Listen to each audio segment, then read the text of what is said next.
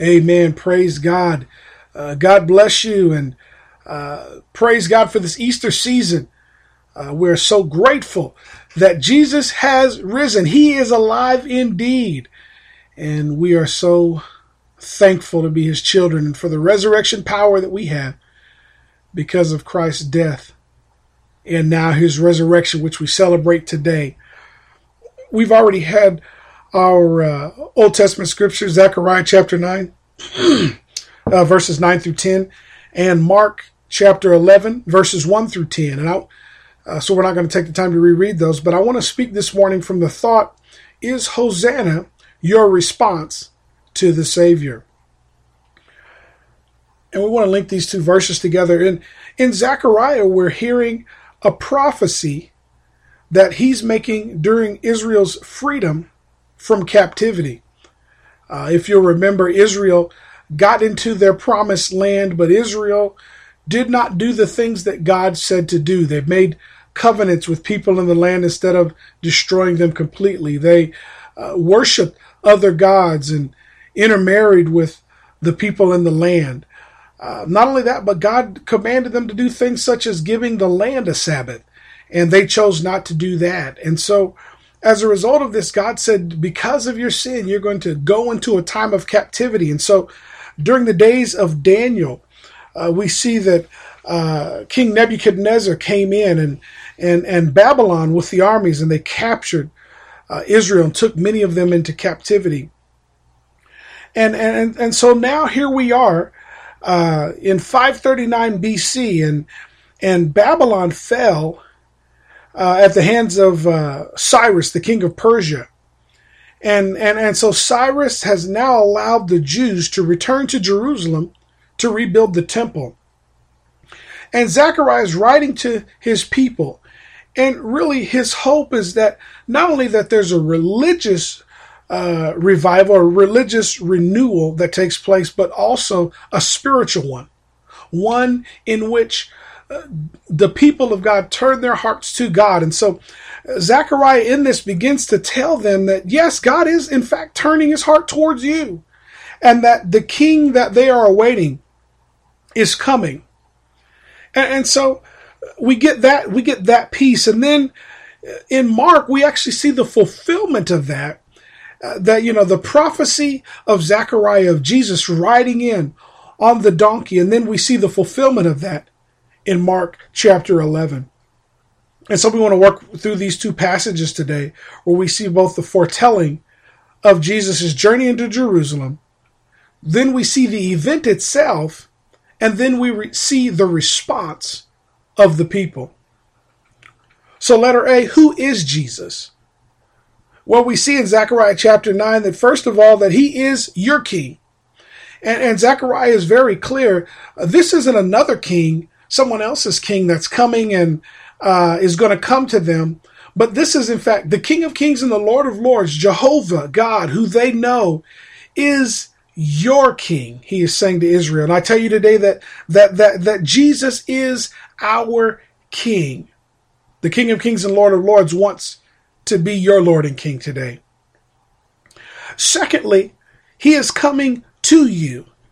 He's coming to you. And that signifies that he's coming for you, basically. He's coming for you and for your benefit, for our benefit. You know, while, uh, and we see that Israel was in captivity dealing with things, but your king was coming. We, as the people of God, uh, we're in the same situation. We live in a world that's that's condemned, a world that's going to be destroyed, a world that's full of sin and death. But Jesus, because of, the, of his great love for us, comes and gives his life. He came to us and for us and for our benefit. I, I tell you, you know, when I think of what Jesus went through, uh, you know, uh, you know, I don't know, but by the grace of God, well, it can't be done, but by the grace of God.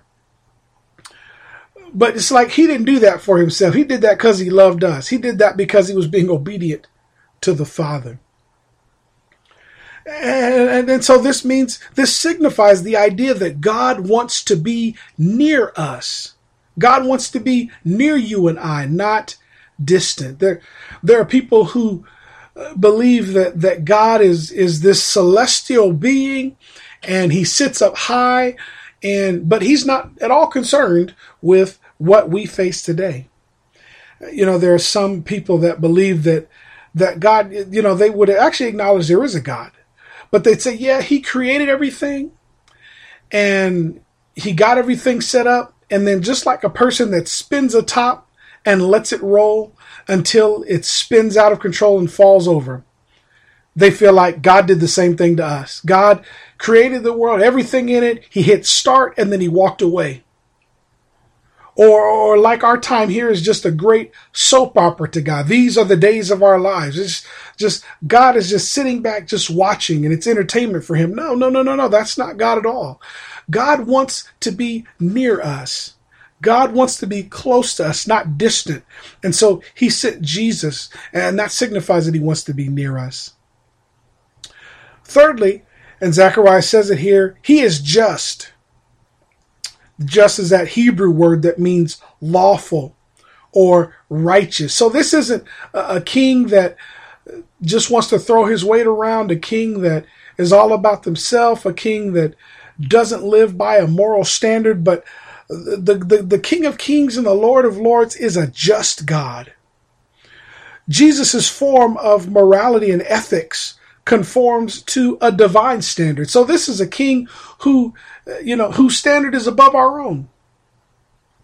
And, and we want that. We really do. I mean, we really do want a God who lives by a moral and ethical standard that supersedes our own, that has a sense of right and wrong that, you know, isn't sometimey, isn't caught up in emotions, uh, isn't, you know, one way today and one way tomorrow, but Jesus' form of morality conforms to a divine standard. And it's important that we have a just king. I mean, who wants to, to live for a God who's not just? Uh, and you know, it's interesting. People today, they want to talk about the love of God. And, and they want to talk about how, how loving God is. For God so loved the world. Even the world knows that, that verse.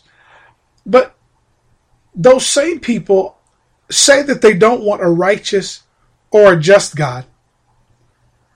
And and I submit to you that I, I, believe there are two reasons for that. One, I think people don't want a righteous or a just God either because it requires them to become righteous themselves. It requires them to to be to elevate their conduct, elevate their thoughts, elevate their actions uh, to the righteous requirements of God and and and we can't do that apart from God. So that that in and of itself seems impossible. But the other side is I think that some don't want a righteous God because if they submit and do things his way, they have to be righteous. But then they have to suffer the consequences of all of the people who have chosen not to be righteous, not to live righteous lives. And often they feel like I'm the victim. I'm the victim. I've chosen to live right and do what's right, but there are all these other people that don't do right, don't live right, and they seem to get away with it. And I'm just the victim because I have to do right, even though they don't have to do right. My recourse is limited. Well, we don't have to fear. We know we know that that that Jesus, this same Jesus whom you know everyone says, "Oh, Jesus is love, God is love." This same Lord and Christ is coming back to judge, and and so you know he, he's coming back to judge, and so he's going to deal with those folks that have not submitted, those folks who have not surrendered to his lordship, those who have sinned against him and against his bride. So he's your king. He's coming to you. He wants to be near you. He is a just king. But not only that, number four, he has and he brings with him salvation. Salvation. Salvation, that Hebrew word yasha, which means to help or to deliver or to save. And, and I was looking in, in Vine's uh, expository dictionary of Old and New Testament words, and that word yasha, it says that in the realm of justice and civil law, yasha represents an obligation on the part of anyone who hears an outcry of one being mistreated. You know, if you could imagine someone, uh, you see it in superhero movies all the time, someone getting mugged and and and no one seems to help and then the superhero zooms in and and response to the crisis. Uh, you know there's a responsibility. When someone needs help uh, that we respond that we reach out. And so the people of god israel was crying out to god god we need your help. And god we're sorry. And and and what he's saying is that he's bringing with himself. When he comes he's bringing help. He's bringing deliverance. He's bringing salvation. He is a God who has heard your cry and is responding. Now, I told you before that a lot of people want to hear about the love of God, but not the righteousness of God. They don't want to hear about a God who is just, a God who requires that they live just lives, that they live righteous lives. And you have this on your page. Write, but write this down. Freedom without righteousness will always lead to sin and bondage. See, if I'm free to do what I want to do, but I don't live by a, a, morally righteous standard, then when it suits me, I can do things that benefit me but hurt you. And that's the thing. Sin leads to bondage. See, the world sins, but they don't believe that they're in bondage. They're, uh, you know, just as we were before we received salvation. We were people that felt like I'm living the way I want to live. I'm fully in control.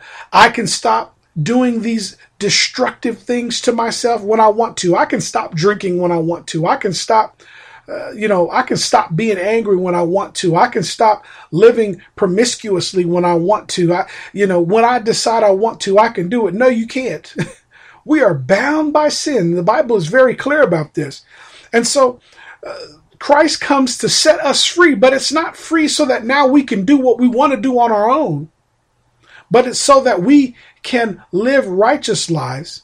It's so that we can choose to surrender ourselves, submit to the authority of Lord Jesus Christ, so that we can walk as people who are free. We can walk in the freedom that has been provided to us through Christ.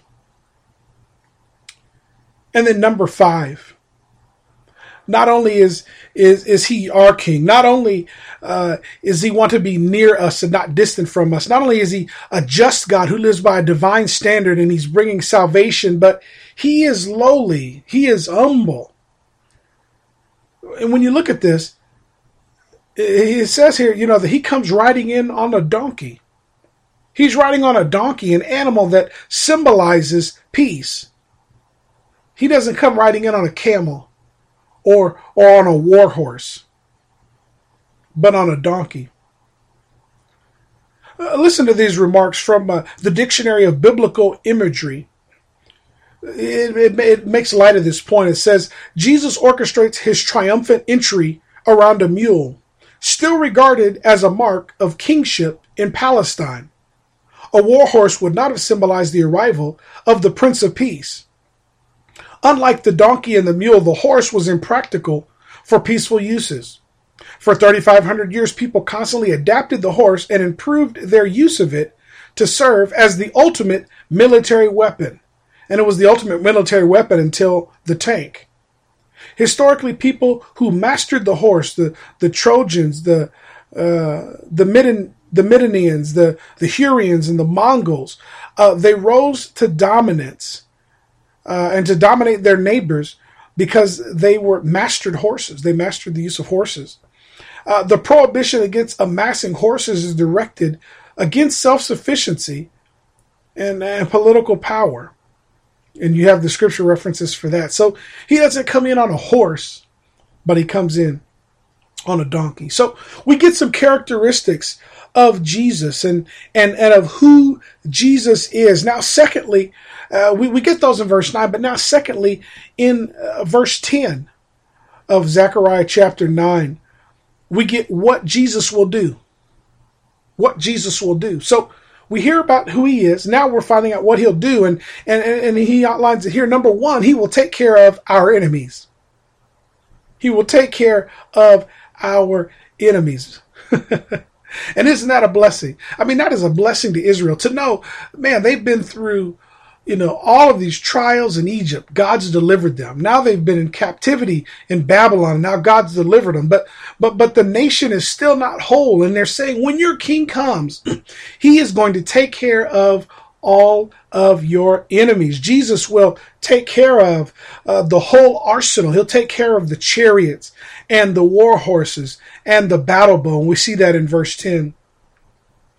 And then number two, he will speak peace to the nations. He will speak peace to the nations. He's not just bringing peace. He's not just bringing salvation, uh, and, that, and, that, word peace, when you think of peace, and and my idea goes right back to a definition that I, I read a long time ago in Noah Webster's 1828 dictionary. Uh, but I believe one of the definitions it said was that peace is the ceasing of war between two nations. And so we see that that Jesus is going to bring peace, and this is confirmation of God's covenant with Abraham. Uh, and listen, listen to this, uh, Zechariah chapter 9 and verse uh, 10 out of the Amplified. He says that I will cut off and exterminate the war chariot from, from Ephraim and the war horse from Jerusalem, and the battle bow shall be cut off. And he shall speak the word, and peace shall come to the nations. And his dominion shall be from the Mediterranean Sea to any other sea, and from the river Euphrates to the ends of the earth. And that's a reference to Psalm 72 8. So he's going to speak the word and peace will come to the nations. Now, this is amazing. Now, if you look in, and, you have the reference here in Zechariah, he goes on to say, Zechariah chapter 14, verse 16, uh, out of the New King James, it says, And it shall come to pass that everyone who is left of all the nations which came against Jerusalem shall go up from year to year to worship the King, the Lord of hosts, and keep, and to keep the feast of tabernacles. So look at this. It says that he who comes to pass that everyone who is left of all the nations. So we understand that the, the, the, all the feasts and the festivals, Israel celebrated those things. But Zechariah is saying here in, in, in chapter 14 and verse 16 that all the nations that are remaining are going to come and worship the King of Kings and Lord of Lords and keep the feast of the tabernacles. How how is that? How are you going to get nations, uh, all of these nations that have different practices and have worshipped different gods? How are all of them going to come together and worship God in the feast of tabernacles? Well, uh, really, it's you go back and you have to look at the Abrahamic covenant in Genesis chapter twelve and verse three. Uh, he says, "I will bless those who bless you, and I will curse those who curse you." And in you, Abraham, all the families of the earth shall be blessed. All the nations are going to be blessed because of you and through you, through your seed. And we know that God is a God that, that brings all people, all nationalities, all nations, all cultures together. That, that's what the kingdom looks like. That's really one of uh, one of the things that we value here is diversity. And God wants to bring all, He will bring all nations together. We see this in Revelation chapter 5 and verse 9, where it says, And they sang a new song, saying, You are worthy to take the scroll and to open its seals. For you were slain and have redeemed us to God by your blood out of every tribe and tongue and people and nation.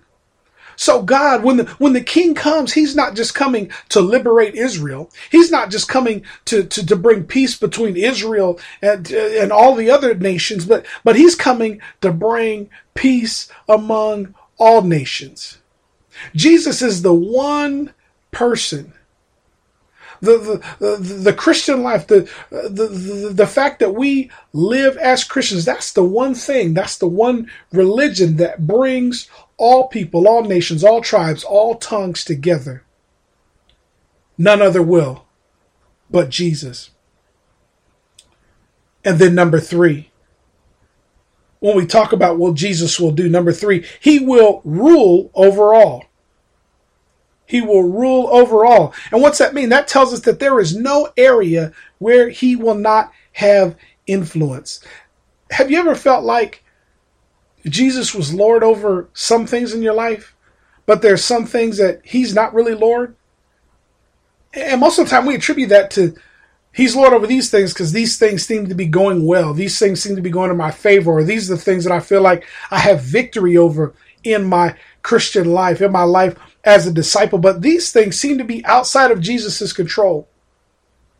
Well, they said when Jesus comes, when the King comes, there's not going to be any area where his power, his presence, his influence is not felt, is not experienced. You know, we, t- we talk about the, uh, you know, John Maxwell, leadership expert, guru. Uh, he says leadership is influence. And, and so Jesus is, is the king and, and, and he's going to be leading. He's going to have influence in every area of life in every place.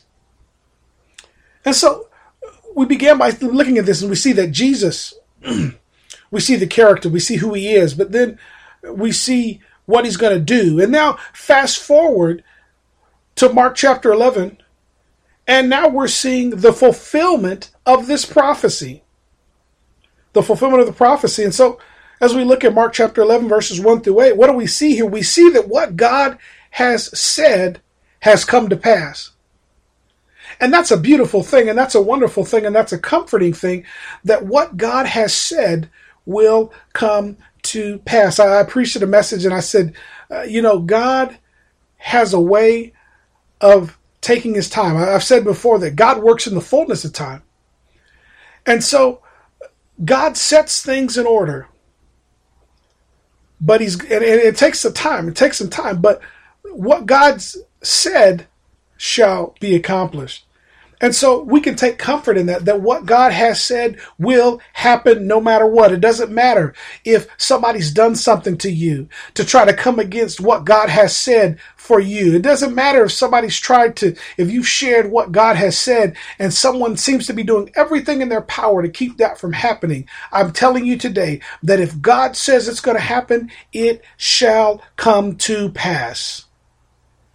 No matter how long it takes, it's going to come to pass. And when you see this, you see nearly similar words of prophecy, the prophecy that we see uh, in Zechariah. We, we see these same words outlined. We also see them in Isaiah chapter 62, verses 1 through 4 and 11 through 12. This same language of Jesus coming in on a colt, of people putting down, uh, you know, coats and putting down those palm branches. We also see the same thing in, in 2 Peter uh, chapter 3 and verse 10 says that this earth and all that will be in it. When you think about this, and this is uh, just another point here, it says that this world's going to be destroyed. And I bring that up because if God said that Jesus was going to come and that he was going to be crucified, and it was prophesied so many years ago, but yet we see it came to pass, then the other things that God has said in the scriptures through the prophets will indeed come to pass. And so, depending on whether or not you know him and are living for him, that's either a joyous thing or a scary thing. But it doesn't have to be, we don't have to be fearful today. Because we're celebrating now in this Easter season the fact that Jesus has provided a way for us to be with God and to escape the condemnation and the destruction that lies ahead. So we see the fulfillment of the prophecy. And, for the sake of time, I want to quickly move on. Uh, letter D, then we see the people's response. And we see this in verses 9 and 10 of Mark 11. Look at this. This is so important it says, then those, is verse 9 of Mark chapter 11, it says, then those who went before and those who followed cried out, saying, Hosanna! Blessed is he who comes in the name of the Lord. Blessed is the kingdom of our father David that comes in the name of the Lord. Hosanna in the highest. Look at this. They say Hosanna. And it's that same word as salvation that's used in Zechariah 9 9. See, we've come to think of Hosanna and we read this passage and we say, "Oh, Hosanna, that's a word of praise and and and of adoration." And and it is. It really is.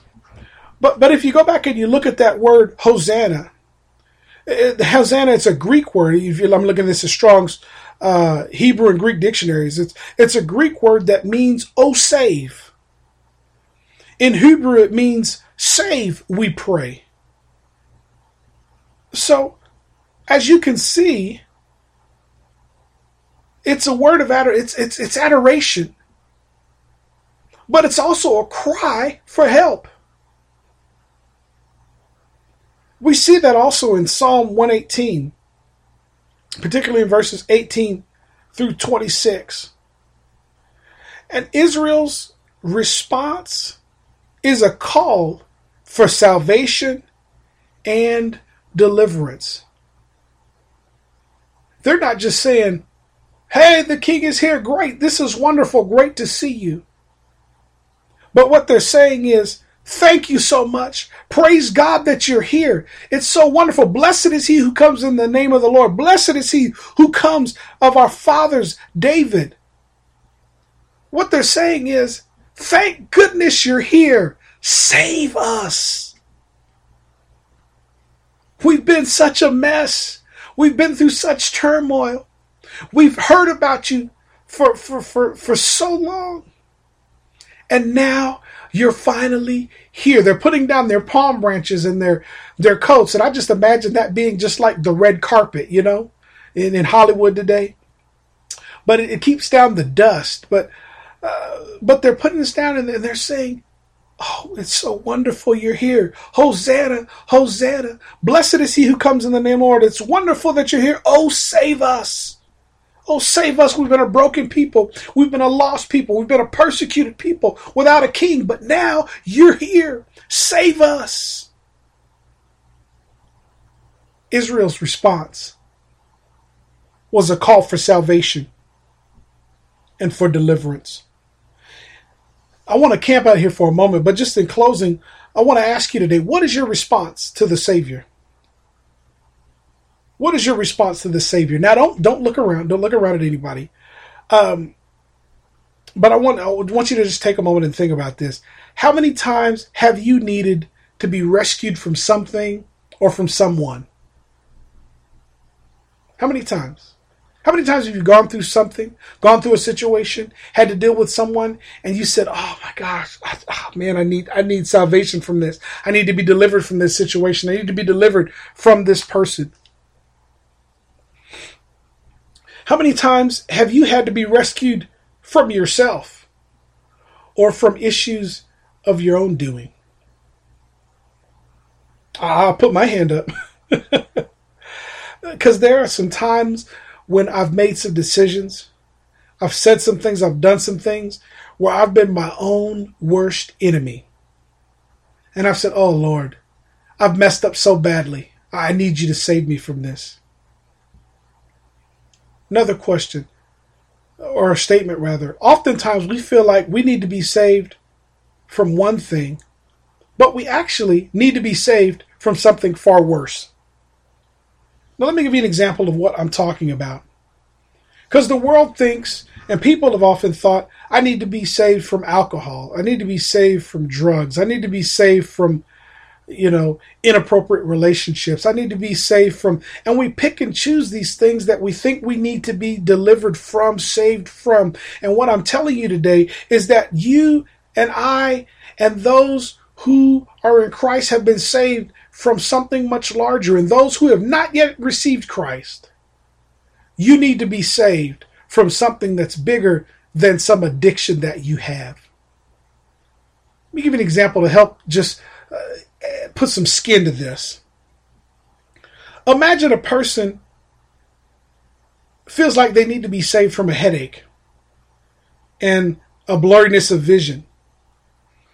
And so they said, man, I'm having these headaches. I've got this blurry vision and, and I need help with this. And so uh, they go to the store and they get some over the counter, you know, medicine, Tylenol, Aleve, Advil, you know, Excedrin, whatever your headache medicine is, ibuprofen. And you get it and, and you take it and and it kind of helps, but it you know eh, not so much.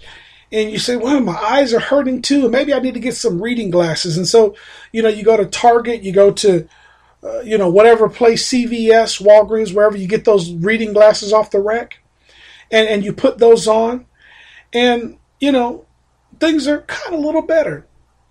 But the headaches don't go away. The blurriness is still there, off and on.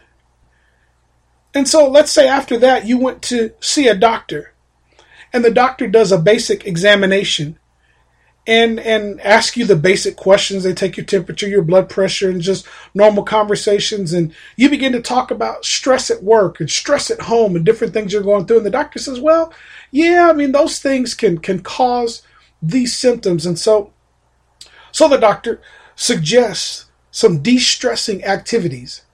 And then the doctor notices, hmm, your blood pressure is a little bit elevated. So, you know, let me suggest some de-stressing activities, and I'm going to give you a prescription for your blood pressure medication, for blood pressure medication.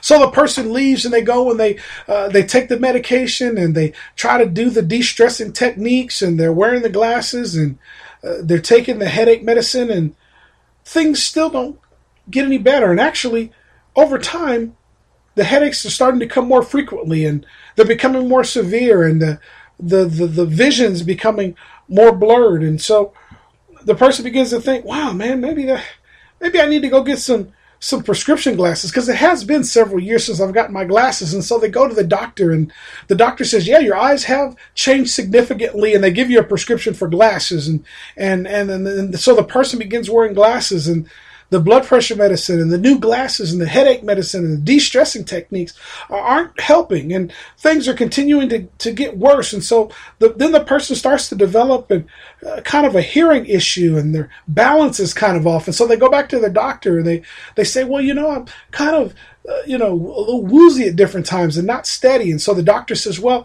let me look in your ears. And says, Well, yeah, you do your eardrum does kind of look inflamed, and you know, this could be an ear infection. I'm going to give you an antibiotic.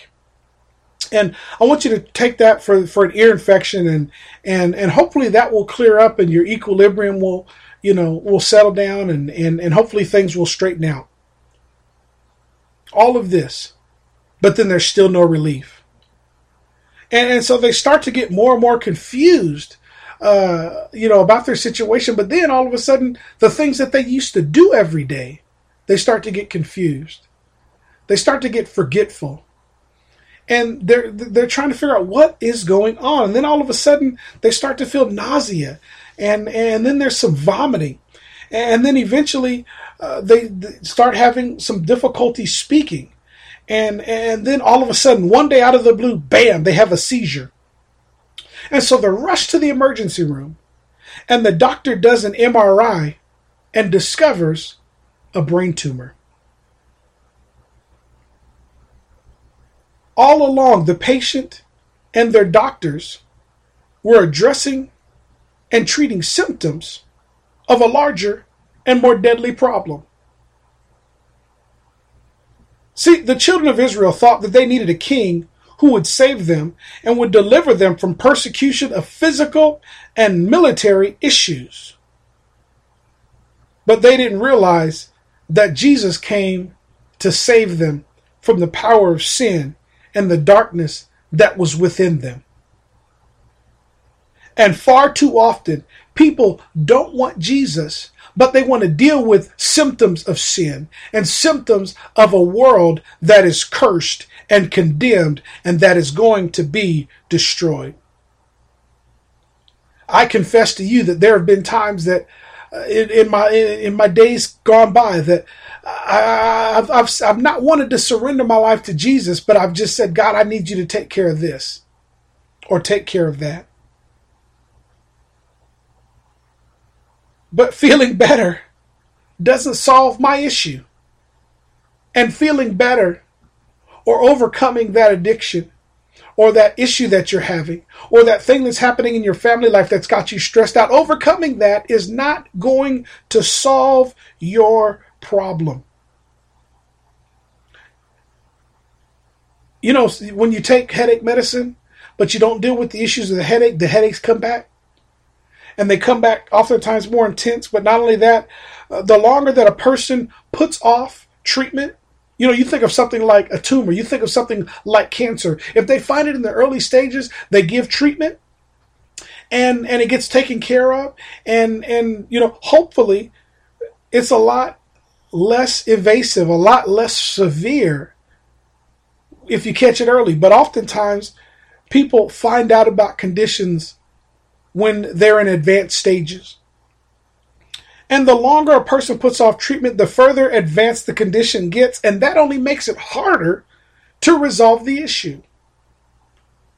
It's important that we understand, it's important that people today know that sin has separated us from God and that this world and everything in it is marked for destruction, but that Jesus can save us and restore us. But it only happens when we submit to Him and let Him do, and be who he is. The Bible tells us, John chapter 3, verses 16 and 17, For God so loved the world that he gave his only begotten Son, that whoever believes in him should not perish, but have everlasting life. For God did not send his Son into the world to condemn the world, but that the world through him might be saved. I told you before, I told you before in, in 2 Peter chapter 3, verse 10, it says, Everything in this world and the world itself, the earth itself is going to be destroyed. It's the truth. Which leads us to the final point here. Whether we believe it or act upon it or not, this is the truth. This is the truth. Jesus says in John 8 30 through 32, it says, And he spoke these words and many believed in him. And then Jesus said to those Jews who believed in him, If you abide in my word, you are my disciples indeed. And you shall know the truth, and the truth shall make you free.